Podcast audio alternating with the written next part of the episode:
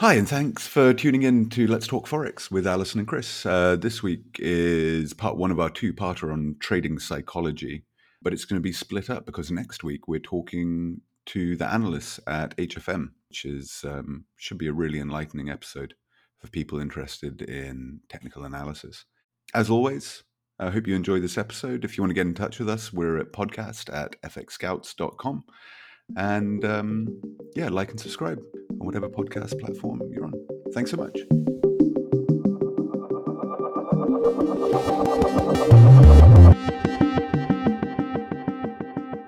Hey Chris, how's it going today? Hey Alison, you sound like you've uh, lost your voice a little bit there. I have a bit, but I'm uh, but I'm not feeling bad, so so I can cope. Oh, that's good. That's good. Yeah, no, I'm okay, thanks. I'm all right. It's uh, finally warming up a bit here in Portugal, so um, I'm looking forward to. And we should be back up to normal temperatures, so in the high teens and stuff by the end of the week, which I'm very much looking forward to. You guys have been battling, huh? Yeah, it's no fun. You know, the cold, much further heat, but getting there. But yeah, no, I'm I'm good, thanks. I'm good. How are you apart from uh, apart from being a bit croaky? No, I'm fine. It's been uh, it's been very hot outside, but we had a bit of rain the other night, so yeah, we've got great weather. It's funny when all the tourists Yeah. leave Kent and then we then we get all the good weather. It seems a bit unfair. That's all right. You enjoy it. You enjoy it. So before we jump into the podcast this week, I wanted to run over. We were looking at some of our listener stats, uh, weren't we, from around the world, and it was uh, some really interesting stuff. Actually, we've got um, got a lot of uh, African listeners uh, from South Africa, Kenya, Ethiopia, Uganda, and Ghana. So uh, thanks, guys. It's really nice to have you on board. But then we also saw some other interesting stuff. We seem to have a lot of people from uh, the United States. Yes, and particularly California, which is interesting. Yeah, Um, California. Yeah, yeah, which is interesting in, in terms of the um, regulations there. Yeah, exactly. Um, I imagine, yeah, because it's, um, as I'm sure our American listeners know, CFD trading is illegal in the United States. So um, I imagine you're trading with, I don't know, unregulated brokers, or or maybe they're just doing forex trading through interactive brokers because that's that's still legal. It's part of futures futures trading. Yeah, it's very interesting. I mean, we've also got um, quite a few tra- um, traders from Portugal, Kuwait, New Zealand, India. Um, Yeah, it's really good. It's really international spread. Um, a lot of British people. Hello, welcome to my fellow countrymen. Yeah, no, it's it's really it's really good to see that we've got a really wide geographic audience, people from all over the world tuning in. Fantastic. Yeah, really nice to have you all on board. Thank you so much for listening, and uh, know that your um, your fellow listeners are from are scattered across the globe. They're a truly global audience. A truly global audience. truly global audience. But what are we uh, what are we talking about this week, Alison? Yeah, well, today, as we mentioned last week, we're going to talk about one of the most, I would say, o- overlooked aspects of uh, learning how to trade. And it's something that traders have to deal with, and many traders only master with experience, and that's trading psychology. There's two ways you can look at trading psychology one is how it affects markets. But um, today we're going to cover how mastering this um, aspect of trading only that will lead to you becoming a profitable trader.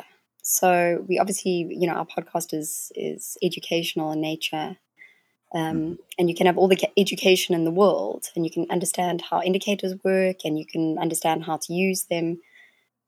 But ultimately, if you can't master your emotions, then you'll never be a profitable trader, and we see this time and time again. Yeah, it's true. It's um, yeah, it's it's basic. It's essential. It's fundamental. Yeah, and and you need to need to get a grasp on your own head, basically, what goes on in your mind uh, before you're going to be a good trader. But yeah, before we jump into how to master it and what it what it, well, let's talk about what it is. So we when we talk about trading psychology, we talk about your frame of mind and your emotional state uh, when you're trading. And it's important to be able to master these, as you said, Alison, uh, to be successful. So your emotions are your probably the biggest obstacle uh, to becoming a successful trader. I mean, when we talk about emotional state, we're mainly talking about fear and greed, and these tend to be the two um, main uh, emotions which can cause obstacles, which can hinder your progress. So fear, uh, losing a trade, uh, causing you to exit a trade earlier than you should have, or holding on to a losing trade, hoping it's going to return to a profit. or sometimes um, you know fear can mean not even opening a trade in the first place. And um, the other side of the coin is greed. Tends to affect traders who want to make as much money as possible, as I'm sure um, you know. And this is people go into forex trading to make money, so it's quite quite a natural thing. But the greed aspect of it can cause you to keep a trade open longer than you should, or entering trades that you should not have entered into. Exactly. So you you can you can develop the best trading strategy in the world, but if you don't have the right mindset to execute it in a disciplined way, then you you basically never going to be successful. So um, you can identify these psychological problems and you can be aware of them. Um, so that's that's what we're doing in this podcast is making aware that these these two um, sides of trading, fear and greed, can affect your trading, but overcoming them is is what you really have to work on. So if I jump into that, how does fear cause problems in trading? As you mentioned, it's the distress caused by the threat of loss, and this threat could be real or imagined. Uh, as you said, you can jump out of a trade that that's on a winning streak because you you fear it's it's going to turn against you, or you jump out of a trade too quickly, or you carry on with the losing streak that you think is going to turn around, also because you you you fear the loss. So fear helps to keep impulsivity in check, so it's not always a bad thing, but it also clouds your decision making. And researchers found that when fear was induced in a group of traders, one of the studies we looked at, by showing them clips from horror movies, only 55% of participants wanted to hold on to their positions, which is very interesting. Um, and they then contrasted with a control group in which fear was not induced, and they found that 75% of these traders still hold, held on to their positions. Yeah, isn't that incredible? Yeah, it really shows how, how fear um, really manifests in, in your, your trading. Um, and a lot of traders aren't aware that this is even going on in the background. Yeah, exactly. And, and a completely unrelated fear, like fear completely unrelated to the trading. Yeah. Uh, you know, a clip from a horror movie and that it can still and it just shows you how what a basic fundamental um, aspect of human psychology this is yeah and uh, i was looking at we yeah we looked at a bunch of studies uh, for this podcast and i just saw that ig had conducted another study which showed that less experienced traders so beginners are more affected by fear and uncertainty when compared to professionals you know an explanation for this that professional traders you know they've got more experience with losses and they're more um, you know and they're so more comfortable with the risk uh, the risk of loss uh, required to secure a profit um, equally experienced traders usually have more discipline. It means they recognize the benefit of closing a losing trade rather than letting it run. And this is particularly interesting uh, when we consider that the average loss is sustan- substantially higher than the average gain. And when you think about this in terms of fear, what this tells me is that traders are scared to close a losing trade, right? Yeah. They don't want to make that loss. So they they holding on to that, holding on to that loss, hoping it's going to turn into a profit, and and and they'll hold on and hold on and hold on until it gets too much, and they close it out. And you've and by that point, their loss is much larger than it should have been. So it's almost a self fulfilling prophecy. yes, yeah, yeah. To use a term, yeah, yeah. They kind of they fear the worst, and the worst happens. You know. Yep. So I guess a lot of listeners are wondering then how to limit the effects of fear because uh, mm-hmm. it's not so easy to to keep in. You know, even if it's not easy to keep in check, there are things that you can do that will prevent you from acting out of fear. Um, and one of those is by approaching every trade with a plan, um, which is something we harp on about a lot, and by placing stops to reduce losses and limits to lock in profits. So if you carried out enough technical and fundamental analysis before you open the position.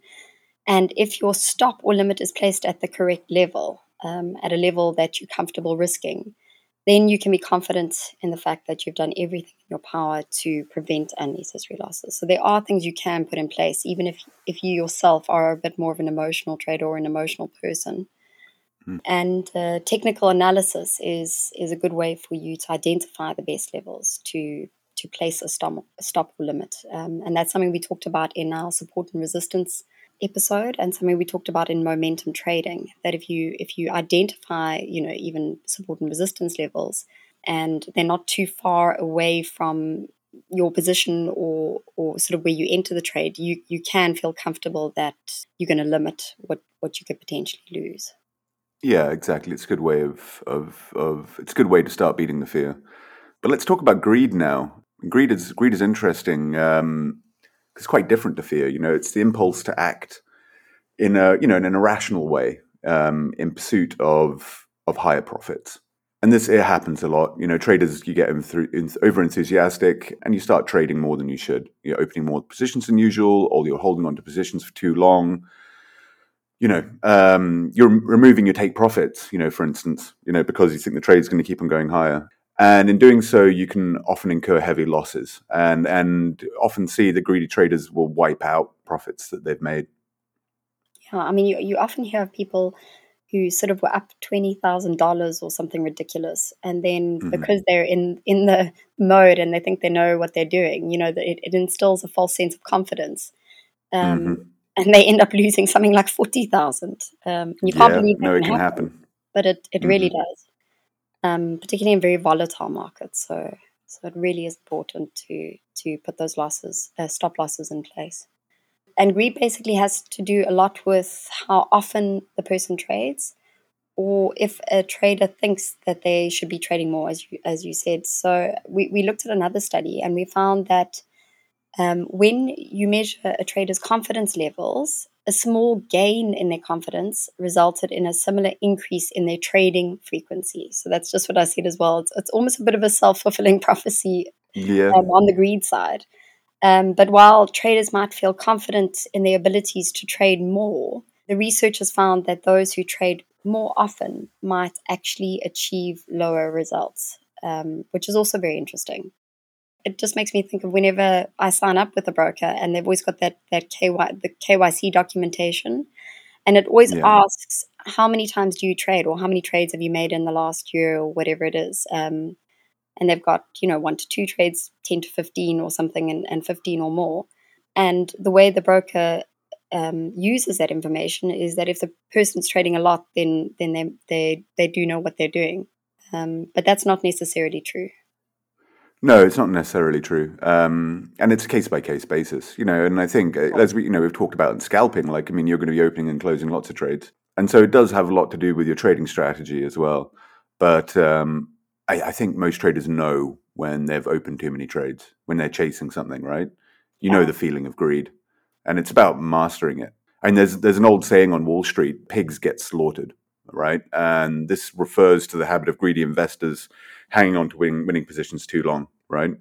And when the trend reverses, the greedy get caught.